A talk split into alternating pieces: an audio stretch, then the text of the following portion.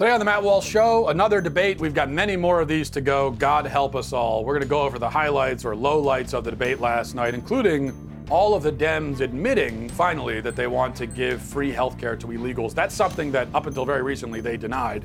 Uh, so we'll talk about that. And um, also, there's an especially disgusting article that's gone viral featuring a woman bragging about all the time she's cheated on her boyfriend.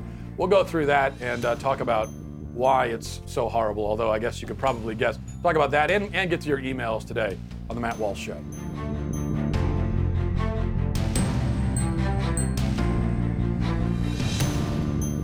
Okay, there was another debate last night. Um, I'm sure you heard about it. I and we've got how many more of these things to go? We've got like a year and a half worth of debates. Oh my lord, I can't.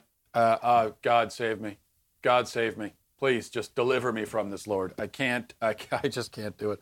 I'm not crying. Well, I'm crying a little bit. I just can't imagine uh, how, I mean, how, how does this happen? How is this happening already? Did, I, I feel like the camp, campaigning never stopped. I feel like we never left an election year. We've been in an election year my entire life, and I just can't take it anymore. You know, I was, I was, um, I, I'm a, I'm a football fan, so I like to watch football during the season, and and uh, I also like to watch during the season the analyst shows of um, where the guys all sit around and girls too. Okay, not discriminating. Like to sit around on TV and they talk about the games that happened over the weekend and they predict what's going to happen in the upcoming games.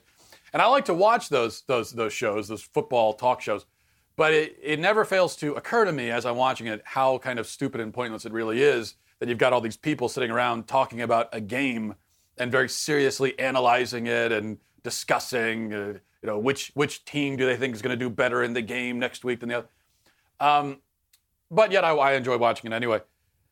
But really, I think talking and analyzing, and I thought this last night as I was flipping through cable news after the debate, watching all the talking heads analyzing the debate, and I realized that's even more stupid and pointless, actually, because the debates are a game also, uh, but at least with football, you know it's a game and nobody hides it. And also, football is a lot less scripted. Um, it's a lot less predetermined than is a debate. But we all sit around and you know we get all these canned lines, these pre-planned, pre-packaged, scripted lines that these politicians had already uh, that they'd already decided they were going to fit in, and, and and so they they give their little line, and then we all discuss the loads. It was a great it was a great moment from her when she well what a great moment when she said the line that her staffer gave to her to say. Um, anyway, I guess on my part, it's not very good or professional for me to complain about the thing that I'm going to spend much of the show talking about.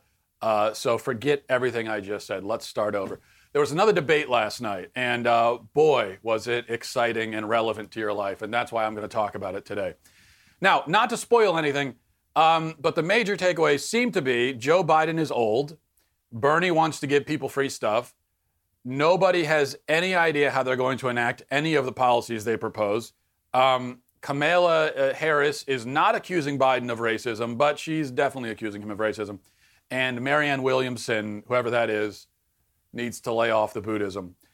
Uh, oh, and Andrew Yang uh, was the only guy on the stage with, with, with somewhat interesting ideas. I didn't say good ideas, interesting ideas, which means naturally he was given about 14 seconds to speak. We're going to go through, talk about some of the stuff in more depth. Um, really, the headline for me is just like the night before, Wednesday night.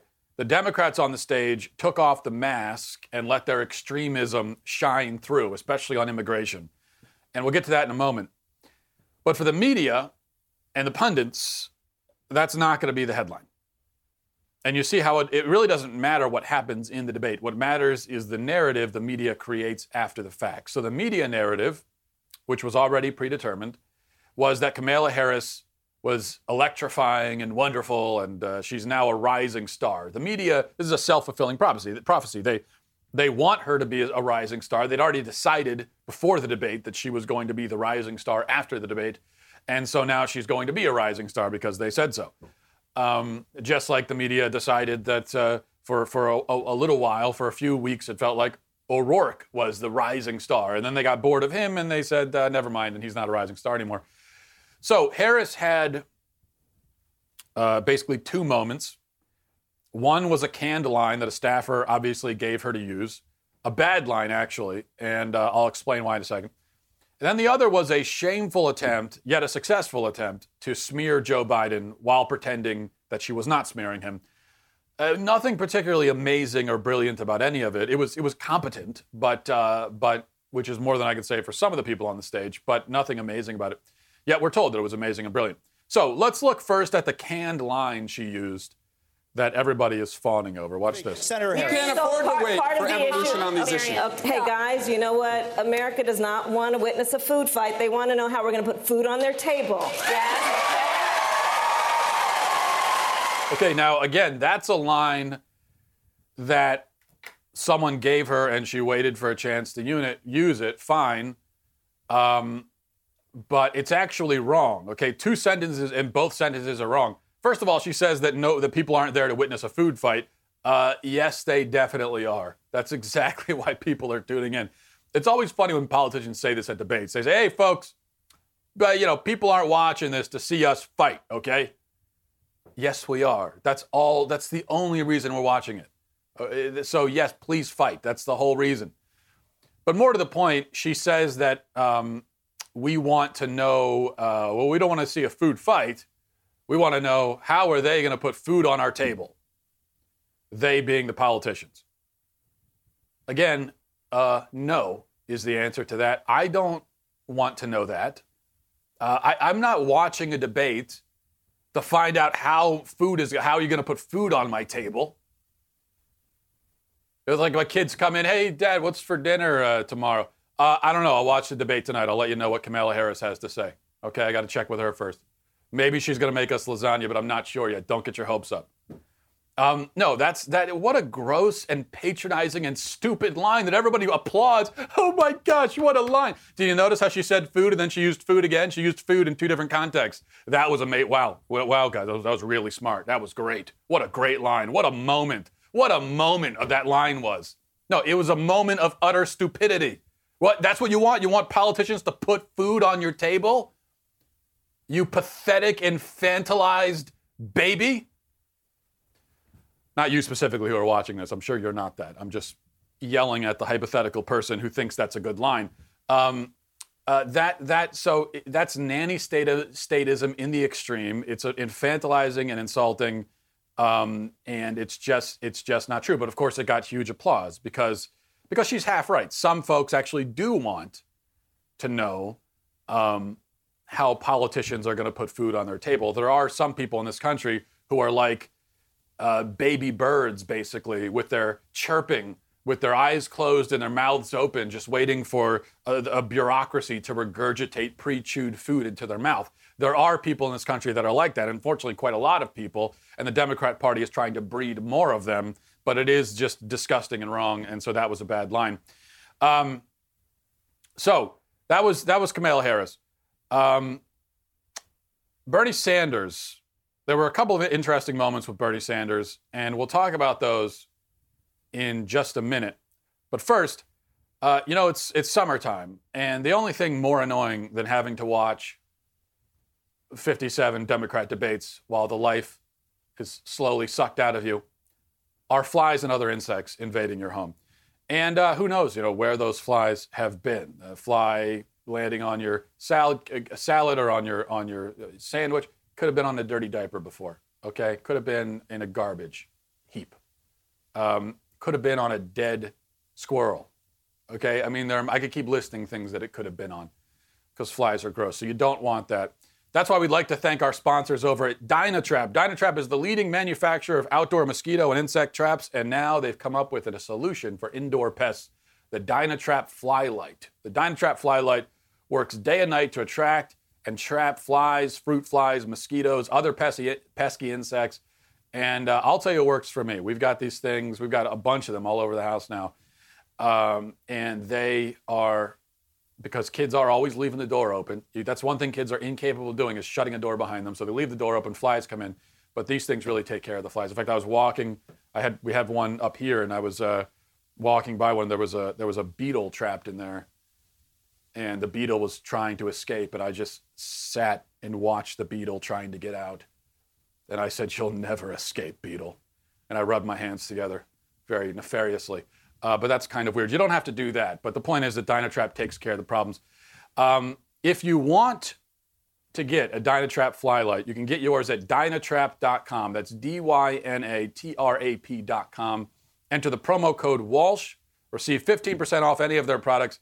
Dynatrap is the safe, silent, and simple solution to household insect control. Once again, dynatrap.com. Go there and get yours now. All right, Bernie Sanders. Um, uh, interesting moments with him. Speaking of nanny statism and baby birds chirping for food to be regurgitated into their mouths, uh, Bernie Sanders wants very much to be the mama bird for all of us, spitting food into our mouths, which is a horrifying mental image that you now have in your head, thanks to me. There were a couple interesting moments with him. The first was when he finally admitted um, that he wants to take money from the middle class. Now, he always pretends that, oh, all the money's going to come from the millionaires and billionaires. But here he finally, I want you to watch this whole exchange because he finally admits it. Watch this right here. Will taxes go up for the middle class in a Sanders administration? And if so, how do you sell that to voters? Well, you're quite right. We have a new vision for America. And at a time when we have three people in this country owning more wealth than the bottom half of America, while 500,000 people are sleeping out on the streets today, we think it is time for change, real change. And by that I mean that health care, in my view, is a human right. And we have got to pass a Medicare for all single payer system. Under that system, by the way, vast majority of the people in this country will be paying significantly less for health care than they are right now.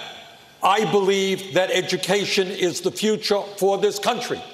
And that is why I believe that we must make public colleges and universities tuition free and eliminate student debt. And we do that by placing a tax on Wall Street. Every proposal that I have brought forth is fully paid for. Senator Sanders, I'll give you 10 seconds just to ask the, answer the very direct question. Will you raise taxes for the middle class in a Sanders administration? People who have health care under Medicare for All will have no premiums, no deductibles, no co-payments, no out of, exp- out of pocket expenses. Yes, they will pay more in taxes, but less in health care for what they get. All right, he comes out with it once and for all, which is good because Bernie really hates to go into specifics and you've got to trap him to get him to do it. And so he finally says, Oh, yeah, I, well, I'm going to help the middle class by taking money from the middle class. That's basically his plan. Um, and, uh, but speaking of his plan, there, there, was, there, was a, there was another moment where, again, remember, he likes to scream about millionaires and billionaires. That's his whole thing. And drug companies, right? Those are the, those are the bad guys. But there was there was there was one part of the debate where um, the moderators actually did a good job, and they tried a couple of times saying, "Hey, Bernie, okay, you want to give health care to everybody, free stuff to everybody. How are you going to do it?" It's a very specific question, very reasonable question, not a gotcha, not a trap question. How are you going to do it? And this was his non-answer. Watch. Senator Sanders, you have basically you basically want to scrap the private health insurance system as we know it and replace it with a government-run plan. None of the states that have tried something like that, California, Vermont, New York, has struggled with it, have been successful. If politicians can't make it work in those states, how would you implement it on a national level? How well, does this work? Listen, I find it hard to believe that every other major country on earth, including my neighbor 50 miles north of me, Canada, somehow has figured out a way to provide health care to every man, woman, and child. And in most cases, they're spending 50% per capita what we are spending. Let's be clear. Let us be very clear. The function of health care today, from the insurance and drug company perspective, is not to provide quality care to all in a cost effective way. The function of the healthcare system today is to make billions in profits for the insurance companies. And last year, if you could believe it, while we pay the highest prices in the world for prescription drugs, and I will lower prescription drug prices in half in this country, top 10 companies made $69 billion in profit.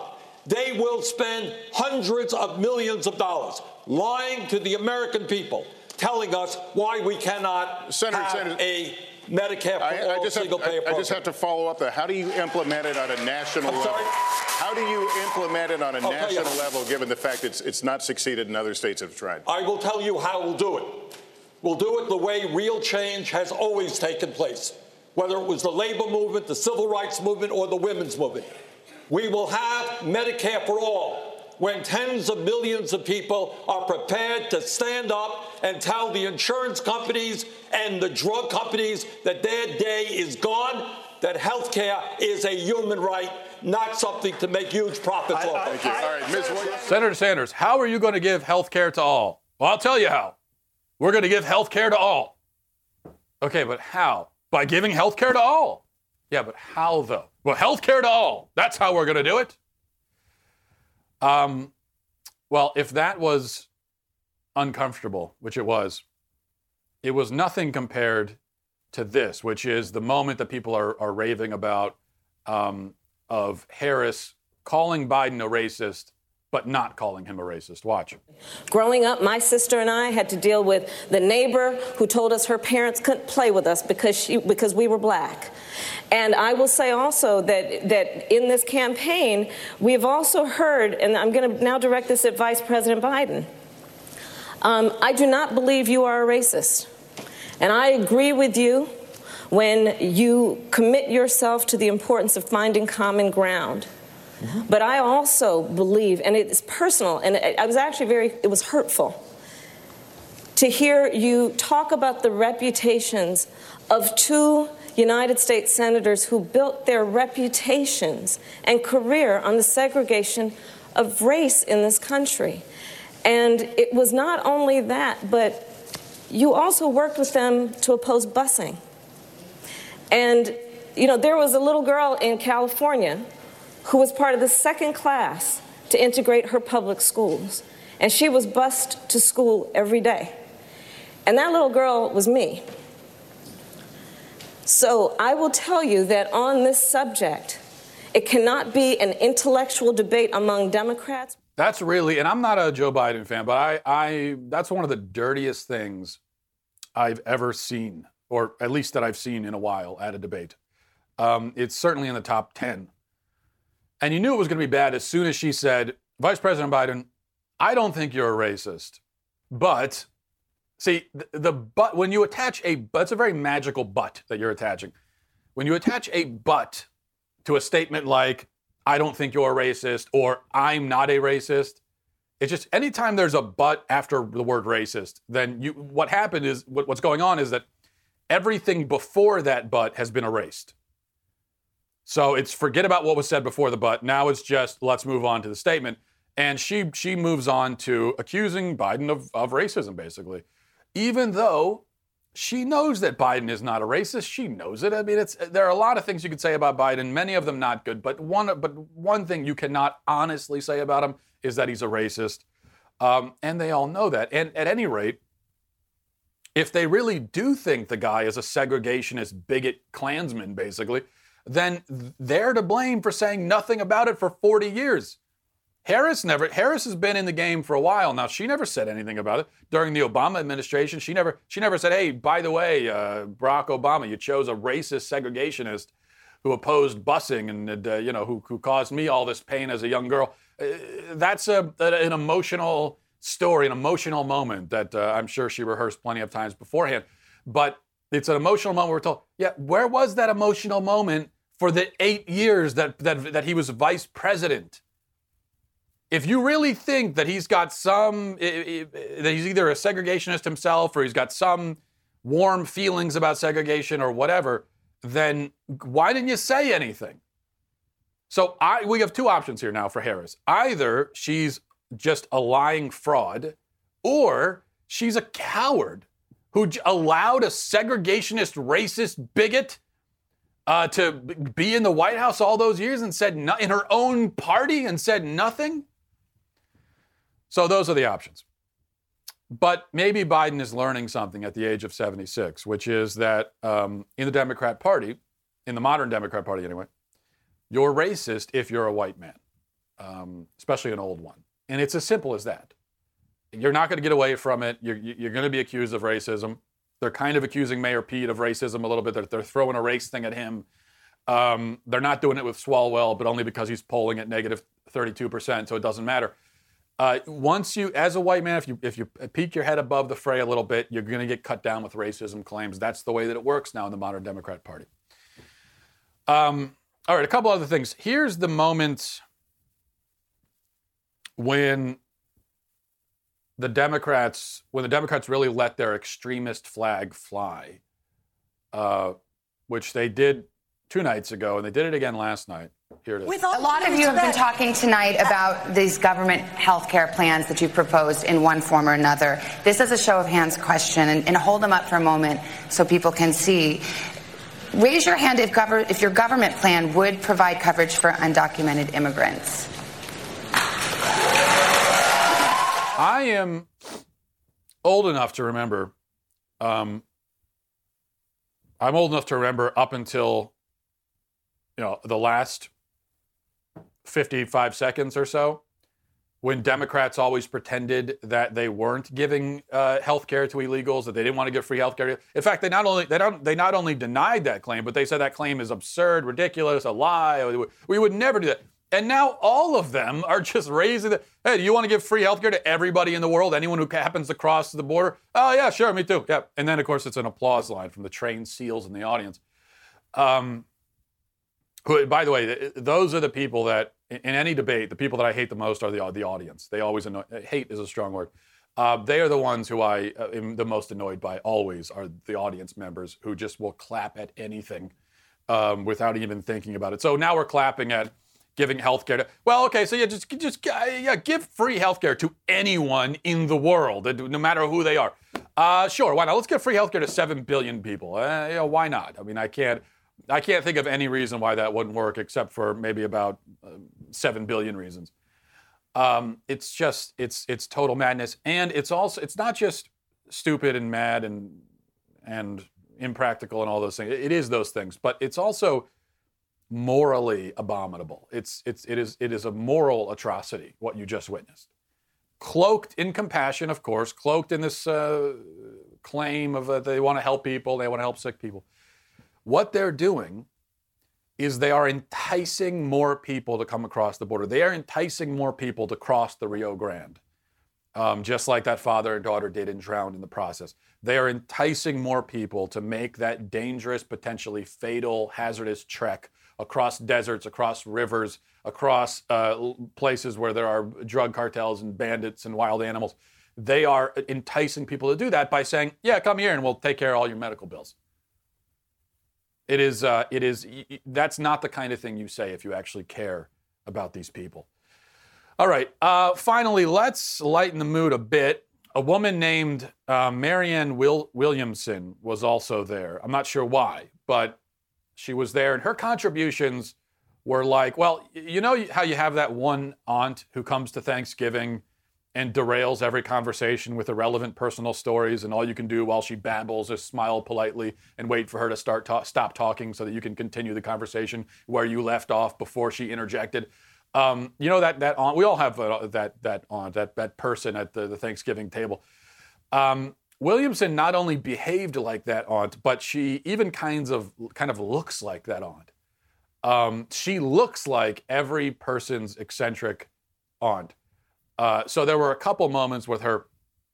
Here's my favorite, probably my favorite Williamson moment right here. Ms. Williamson, my with first the last call word. is to Prime Minister of New Zealand, who said that her goal is to make New Zealand the place where it's the best place in the world for a child to grow up. And I will tell her girlfriend you are so on, because the United States of America is going Thank to be the best place in the world for a child to grow up. You know, we are going thank to you. have You guys were close with the short, at least it was shorter. What'd you say? It was hard for me to understand, but she said, "Girlfriend, you are so on," um, which I am going to start using that phrase uh, a lot more than I have in the past because I never have before. But uh, girlfriend, you are so on. That's a great phrase.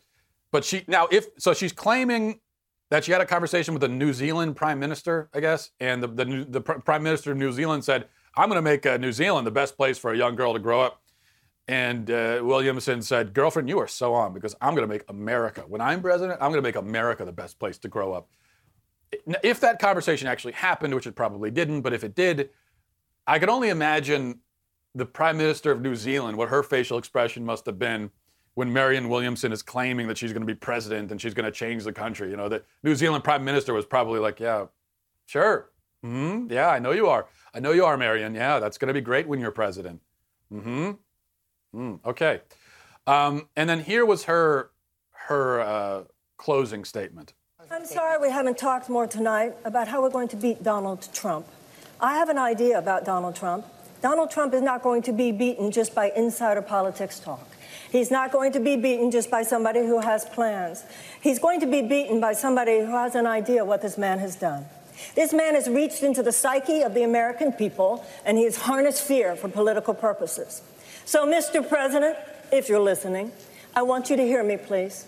You have harnessed fear for political purposes, and only love can cast that out.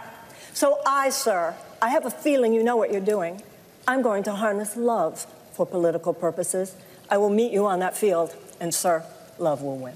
We got to harness the power of love. She, Marianne Williamson basically speaks like 80s pop lyrics. She speaks in 80s songs. Is uh, I think that's that's I, I would uh, that's how I would nail it down for her. But it was good to have her and uh, have her there and kind of breaking up the monotony a little bit.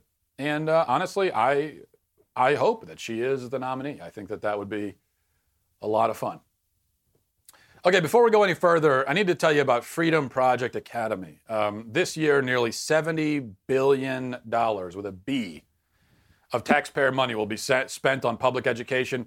Yet a new report finds that just two in five American students are actually ready to attend college. So the, the, the public education, the money we're spending, it's not doing the job. Public education is not doing the job. And we could see that all around. Just look anywhere and you could see. Just walk outside of your house uh, have have interactions with human beings in this country, and you could tell that okay, public education is not working. Many of you then have been searching for a school with traditional values that help students develop strong foundations in math, science, English, American history, the kind of education where, where, where students are taught how to think, not just what to think, not not taught you know what things to parrot, what concepts and, and, and, and phrases to repeat, but how to work through problems. Your search is over. Freedom Project Academy is an accredited online school built on Judeo Christian values and classical curriculum for students from K all the way through high school. We're talking about a complete interactive educational experience where students attend live classes with other students from across the country. Freedom Project Academy provides live and recorded lessons, homework, tests, tutoring, grades, transcripts. So it's all there. This is the answer to your prayers. Go to freedom, freedomforschool.com, freedomforschool.com and request your free information packet today. That's freedomforschool.com. Enrollment ends July 19th, so don't wait long. You don't have a lot of time. Get on that now. Don't forget to subscribe to their weekly education podcast, The Dr. Duke Show, available, available on iTunes and everywhere else. Again, enrollment ends on July 19th, so get on it. Take back control of your kids' education. Freedomforschool.com, freedomforschool.com, freedomforschool.com. All right. Uh, there's there's an article in Cosmo that's gone viral online, and it's a Cosmo article, so of course it's stupid and gross and just bad in every way. But I actually think that there's something we can learn from this one. The title is I've cheated on every boyfriend I've ever had, and I don't regret it. Now, um, the writer, who bravely remains anonymous, goes into elaborate details about the many times that she's cheated I'm not going to read all the details. You can just imagine what it's like, uh, what this article is like. I'll, but I will read. I'm going to read a few snippets just so you get a, an idea. Uh, she says cheating is one of the big no-nos, a flashing "do not pass" sign. One of the few things most people in the world can agree is very bad. It's a capital S scandal, something you have to have literally Beyonce level strength to forgive. And I would know. I saw one of my parents do it to the other, and now, because of that, they are no longer married. Still, knowing this, I've cheated on all three of my serious boyfriends. I'm not completely morally bankrupt. Yes, you are. And I feel bad for lying, even if the lie only lived for a few days or weeks until I broke up with each guy. But I don't regret each instance of cheating, not really, because although they were all very different, each experience taught me crucial things about myself and my sexuality in my early 20s. Uh, before I go any on, go go further. Um, just imagine how she says she's not morally bankrupt, but of course, imagine how morally bankrupt you have to be to cheat when you're just dating someone. Now, cheating when you're married is more serious and worse. Um, but there's one uniquely awful element of cheating in a non-marriage relationship, and that is that you can leave the relationship easily. Like if, if you're if you really are not into this person, so much so that you're that you want to cheat on them, then just you can you can you can just call them on. You can send a text message if you want to. Uh, you could literally now that's that would still make you kind of a scumbag, but it's better than cheating. You could literally just send a text message right before you're about to cheat and just say, "Hey, it's not working out. Working out. We're, we're breaking up." Again, you're still a jerk and a scumbag if you do that, but at least then you're not technically cheating. I mean, or or you could if you could control yourself, you could hold off for uh, I don't know 24 hours and just sit down with the person and say, "Listen, uh, this isn't working. I'm not into it. I've, I, I am strongly tempted to cheat on you, and so obviously this isn't happening. Let's break up." I, if you could just hold off on 24, you can't even do that. You, you're uh, you're so you, have so little control and so little concern for other people, including this person that you've been with and you've probably claimed that you love and at a minimum you've spent time with and, and at, at, a point you had some affection for you have so little concern for, for, for them and for their emotional states like they're nothing they're just garbage to you that you can't even hold off for a few hours and just break it off and then go do what you want to do which i don't recommend that but it's at least then you're not cheating and so that's what makes it i just i, I don't get it I don't get the cheat, even though it happens all the time in non-marriage relationships. What's the just break up? You can, there's nothing. You don't have kids. You have, you have nothing. It's nothing. Just break up. Um. So anyway, okay. Uh, and then she even says, "Oh well, we broke up a few days later." Okay, you couldn't have waited. So why do you do that first? She says uh, the frenzy. Okay, then she she um, where are we here? Uh, she moves on and she's describing uh, one of her cheating experiences. This is what she's cheating with a guy named Drew on her boyfriend Matt. Um, the frenzied grabbing and kissing on Drew's bed that night, for instance, didn't immediately reveal to me how badly I needed to break up with Matt, but it did show me that my sexuality hadn't dried up like I was worrying it had. I was still capable of feeling tingly and wild. Over the coming weeks, I noticed how not there that feeling was with Matt how it had re- never really been there at all. It wasn't me that was broken, it was our relationship. No, it's you. Uh, mainly, it's just you. You're a terrible person. And I think it would have uh, it would have taken me so much longer to realize that if I just walked out of Drew, Drew's room that night. But she's saying that she couldn't. How could she possibly possibly realize that her relationship with Matt wasn't working if she didn't cheat on him multiple times with some guy named Drew? I mean, most of us can figure these things out without treating cheating on our significant others with a guy named Drew or anyone else. Uh, but she uh, she couldn't do it. It's, she she had there's, there's no way she could have figured it out. Um, so I don't really think cheating is a capital offense. Not when you're young and still trying to learn how your heart and body work. I think about the way my grandparents, who are in their 80s and still happily married, talk about their early relationships and how much more laid back they were than than uh, than any of mine. They talk about going on dates in groups of people and attraction that felt like popcorn in a hot pan, quick and random. Things were casual and open until they were very serious. That's not really how people date anymore, and so instead, some people cheat. Okay, but your grandpa, they're saying they went on dates with groups. That doesn't mean that they were having sex with all those people. It just means that they went on dates with groups. People still do that. It's a normal thing to do. I don't think your grandparents were confessing to, be poly, to being polyamorous. That's not the point they were trying to make. Um, then she goes into more details about the guys that she slept with behind the backs of guys she's dated. Um, and then she says, uh, this is the part where I tell you that I don't regret cheating. It also doesn't feel great, though. Guilt is like a gas in that it will expand to fill whatever container it's in. I felt the pressure of it building inside me, and it was painful. Oh, poor her. Poor, poor baby. Still, regret and guilt are separate feelings, and I know that, given the chance, I wouldn't do any of this differently. Because otherwise, I'm not really sure who I'd be now. Well, you'd be a better person rather than a dirtbag, is what you would be. Um, and then she comes to a conclusion, which she arrives at after cheating on another boyfriend with an ex boyfriend who she'd also cheated on. Okay, so now she's, she's cheating on another guy with the guy Matt from before. Remember Matt? Well, Matt's back in the picture. She's cheating on another guy with Matt. Um, and she says, I'd come a long way since the night on Drew's bed when I first cheated on Matt. I had learned so much about myself in the years since then, like how it feels to be in love, how a kiss feels when I really want it, and how sex feels when love and wanting it converge. That third lesson is so rare to learn and perfect when you experience it. How could I ever regret doing any of the things I did to find it? So there you go. Uh, here's a, a follow up article that I'm just predicting. Follow up article in uh, 20 years. The, the title is going to be I'm miserable and alone, and it's all men's fault. That's going to be the follow up article because this, this is someone who, you know, if this is your attitude, you are going to die alone. I know you're young. So, well, I'm young. You're not going to be young forever. In fact, you're going to be young. If you're in your 20s, I mean, by the time you're in your 30s, you're not, you're still young, but you're not really it, you're you're definitely like in grown up territory now. You are you were in your 20s too, but in your 30s you just you you, you can't deny it anymore. Um, so that's already almost gone for you. It sounds like, and um, you're going to be old or older for a lot longer than you were young. And so now you're just ensuring that you're going to be alone and miserable and you're going to die alone and no one is going to weep for you or care. I mean, that, not to be harsh about it, but well, yeah, I am being harsh on purpose because that's the reality.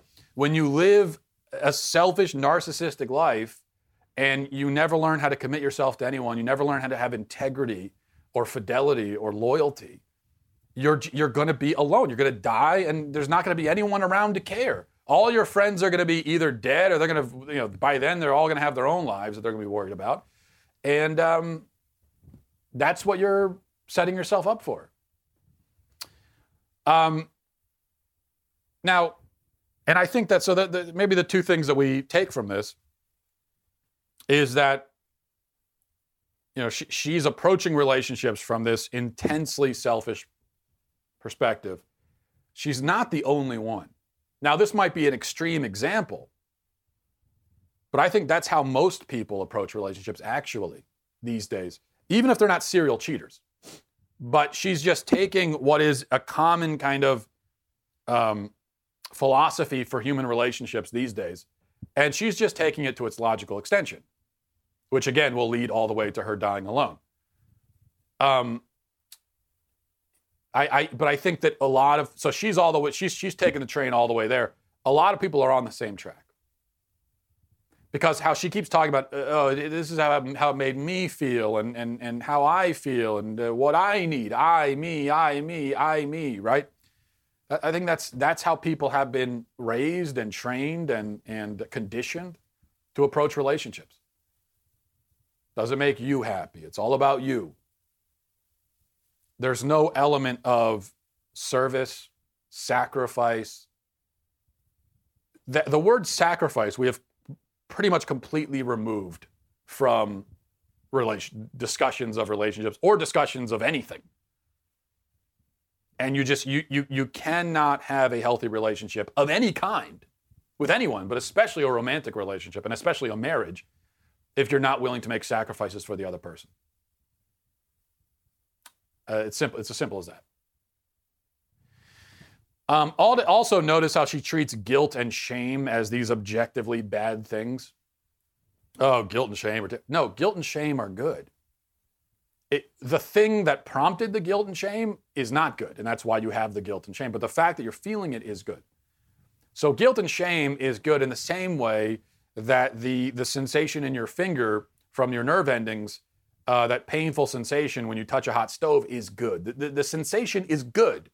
Doesn't feel good, but it is good because it lets you know take your hand off the stove, you dummy. And that's another thing we, we that's a, a, a distinction we fail to grasp these days. There is sometimes something can be good even though it doesn't feel good. And sometimes something can be bad even though it does feel good. So those two, you know, feeling good and being good are not the same. that guilty feeling is that part is good because it's a, it's the hand, it is the it is the pain in your finger letting you know that morally speaking you have your hand on a hot stove and it's time to pull it away. All right, um, let's uh, we're gonna get to emails in a minute, but first I want to tell you about Big Token. Big Token is a new app that lets you share data about yourself, your interests, your habits, and then you get paid for it. Because right now you share a lot of information already that you don't get paid for. Uh, well, it's time that you take back control, that, that, that you make some money off of your own information. That's where Big Token comes in. Here's how it works. First, you download the app, you sign up for a free Big Token account. I've done this myself, it's very easy, it only takes a minute. Um, next, you complete actions to earn points. Actions include answering surveys, checking into locations, connecting your social accounts, and more. Then you can redeem your points for rewards such as cash, gift cards. Uh, you could donate to charity. I didn't choose that option, just to be honest with you, but you can choose it if you want to. Um, you choose the data you share with Big Token, and then you get paid for it. And you could also get more points just by referring friends and family. Your data is always secure in Big Token. You don't have to worry about that. There's a lot of problems with data these days being misused and abused. Well, you don't have to worry about it with Big Token.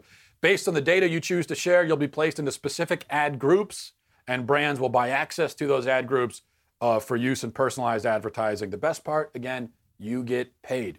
If you want to start earning money for your data, go to the App Store or Google Play, search for Big Token. That's B I G T O K E N. That's one word. Download the app, sign up Make sure to use my referral code Matt Walsh. Again, search Big Token in the App Store or on Google Play. Download the app, use my referral code Matt Walsh to sign up, claim your data, and get paid with Big Token.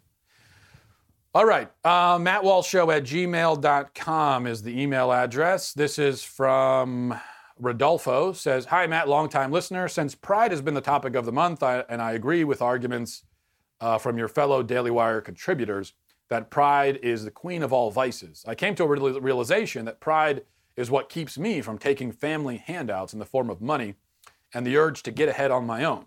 My question is Is this form of pride bad as well? And if so, uh, am I confused with my reasoning for preferring to do everything on my own? Thanks. Love the show. Hope your recovery is going well. Well, I th- thank you for that. Um, well, I uh, and it's not going well. I'm in extreme pain every moment, and my life is miserable. Um, no, I'm just kidding. Actually, it's going fine. I I think that we we have to distinguish between a few things: pride, confidence, dignity. And those, are, those are three different things. So just because you're confident doesn't mean that you're prideful. Um, confidence is just recognizing abilities that you have and realizing that they're there. That's what confidence is. Nothing wrong with that. That's good, actually. You want to have that. And just because you have dignity um, doesn't mean that you're prideful. I think your desire to get ahead on your own and your belief and, and not to take handouts and your belief that you can, to me, that seems like a combination of dignity and confidence. You're confident you can do it. Um, you have you you, you want uh, uh, you're dignified. You want to be able to stand on your own two feet as a man. That's dignity, and um, so that's that's what I would say. Now that can bleed into pride if you're really in dire need and you really need help, and sometimes we all need help, and that's fine to reach out. If you're really in dire need and and you still refuse help, then yeah, I think it's prideful. Like extreme example, if you're if you're drowning in the water, and a lifeguard's going to come save you, and you say, "Oh no, no, no, I got it, I got it. Don't worry about it, I got it," and then you just drown. Well, you you literally drown from your pride. Your pride is what sunk you there. Um, or a, a less extreme example would be the stereotypical, but in my experience, completely accurate thing where the men, a man is lost and doesn't want to stop for directions because he wants to figure it out on his own. Uh, that's how I am, even though it's so cliched. Um, uh, it, that's also pride. So I think that's how you sort through that. Um, this is from QB says, Matt, I want to say something regarding your argument in uh, this episode of your podcast. I'm referring to episode I did a few days ago. You say at 1804 that the border is open. In what universe is that true? There are thousands of border agents and immigration officers. Uh, there are hundreds of miles of physical barrier. I don't see how making immigration even more illegal will prevent anyone from dying trying to get in. Seriously, the only reason this family took the dangerous route they did was to get, a, get around border security. If the U.S. border were actually open, as it should be, then this family would not have died since they could have just walked in through a safer path. Matt, you sound like someone who wants to respond to the black market in drugs by making drugs even more illegal. I know that you understand that prohibition makes the drug trade more dangerous. Why can't you understand that for human movement? Uh, would you have responded to the existence of the likes of Al Capone by making alcohol more illegal? Well, you're right. If the border was completely open and we had no immigration laws of any kind and no, we weren't even attempting in, in any way to enforce the border, then yeah, people would be able to just walk right across and probably uh, fewer of them would die in the process. The only problem is that they would have no reason to even attempt it in that case because, in short order, our country would be just a failed state like the countries to the south of us, the countries that those people are fleeing from. So, this is really simple to me right? We have a border for the same reason that you have a door on your house and you have walls which comprise your house. If you didn't have walls or you didn't have a door, you wouldn't have a house.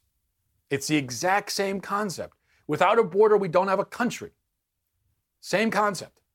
In order to be a country, we need, to, we need there to be a distinction between our country and the ones surrounding it.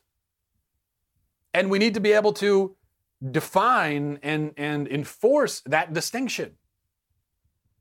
Being a citizen has to mean something. It can't just be, oh, you happen to walk across uh, this line in the sand. Because if it doesn't mean anything and we just fling the doors open to everyone, then how long do you think we last as America? There's a reason why people want to come here. The reason is that we are not those other countries. If we become those other countries, then we are not in any position to help the people from those countries. All right. Um, finally, this is from Katie. Says, "Hi Matt. I've recently started listening to your show, and I'm really glad I found it. What are your thoughts on the Pope changing the Lord's Prayer? I'm asking you specifically as a Catholic who's supposed to follow the Pope's interpretation of the Bible. Does it bother you that he believes God misspoke when telling the disciples his prayer or is this something that should have been changed from the start? Well, first of all, I am not um, I'm not required to follow the Pope's personal interpretation of Bible passages. I disagree with many of his interpretations, in fact, um, including on issues such as capital punishment. And I'm perfectly entitled to, to do that, and I don't have to. That's just because he, he he offers some opinion doesn't mean that it's infallible, and we all have to follow it. Um, this particular change, though, so they changed um, lead us not into temptation, and now it's going to be do not let us fall into temptation. The idea behind the change is that God would not lead anyone into, into temptation. Um, God is not the tempter, Satan is. God doesn't try to get us to sin. So to pray that he doesn't do that makes no sense because he, he, wouldn't do that anyway. Um, instead, it should be something like, you know, prevent us from succumbing to sin, which is which is what that means. Um, I'm okay with the change, honestly. I, am not. There are plenty of things this Pope does, and when I first heard this and I read the headline months ago, um, I had the reaction that everyone else had, which is, "Oh, what's that? What's that old rascal up to again?" Um, but then when I actually read what the change is, I'm fine with it because people are saying, like I guess you did just there, that he's changing God's word or changing Jesus' word. He's not he's changing the English translation to better reflect the original meaning of Jesus. People forget that we speak a different language from what Jesus spoke. So none of our, if you read in English, then you are not reading the literal words of Jesus anyway. You're reading a translation. And every translation is, in a sense, an interpretation any translation, it's whether it's a translation of the Bible or of Crime and Punishment, uh, whatever it is, uh, it, you're, you are part of translating is interpreting, because it can't just be a one to one like um, literally just taking that word and putting it on the paper in, in, in sequential order, because then it's not going to make any sense. So you have to rearrange the words a little bit. You have to use sometimes different words to bring out the meaning of the original in English in a way that's going to make sense to us. Um, I mean, the King James Bible, uh, all of the formal, flowery that's not in the original. That's not, I mean, that's not how these that's not how these people spoke. Um, that's an interpretation. trying to bring out the deeper sort of meaning of the original. So I think that um, that's what this is. It's just, it's not changing it. It's just it, the argument, maybe you disagree, but just to be clear, the argument here is no, we're not changing what Jesus, we're not saying Jesus misspoke. We're saying that our English translation for these many years has been wrong and has not totally captured what Jesus was actually trying to say because he wasn't saying that God would ever lead us into temptation. That's not the point. Um, so that's the argument. So, so again, if you disagree with it, then it's just a, it's a disagreement of, oh no, I think that the translation was accurate before. It's not an argument of should we change Jesus' words or not, because no one is saying that we should in this case. All right, um, that's it. I think we'll leave it there. Uh, have a great weekend, everybody. Godspeed.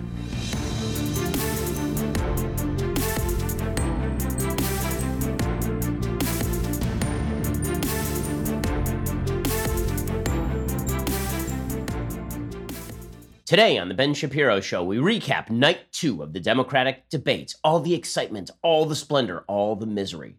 That's today on The Ben Shapiro Show.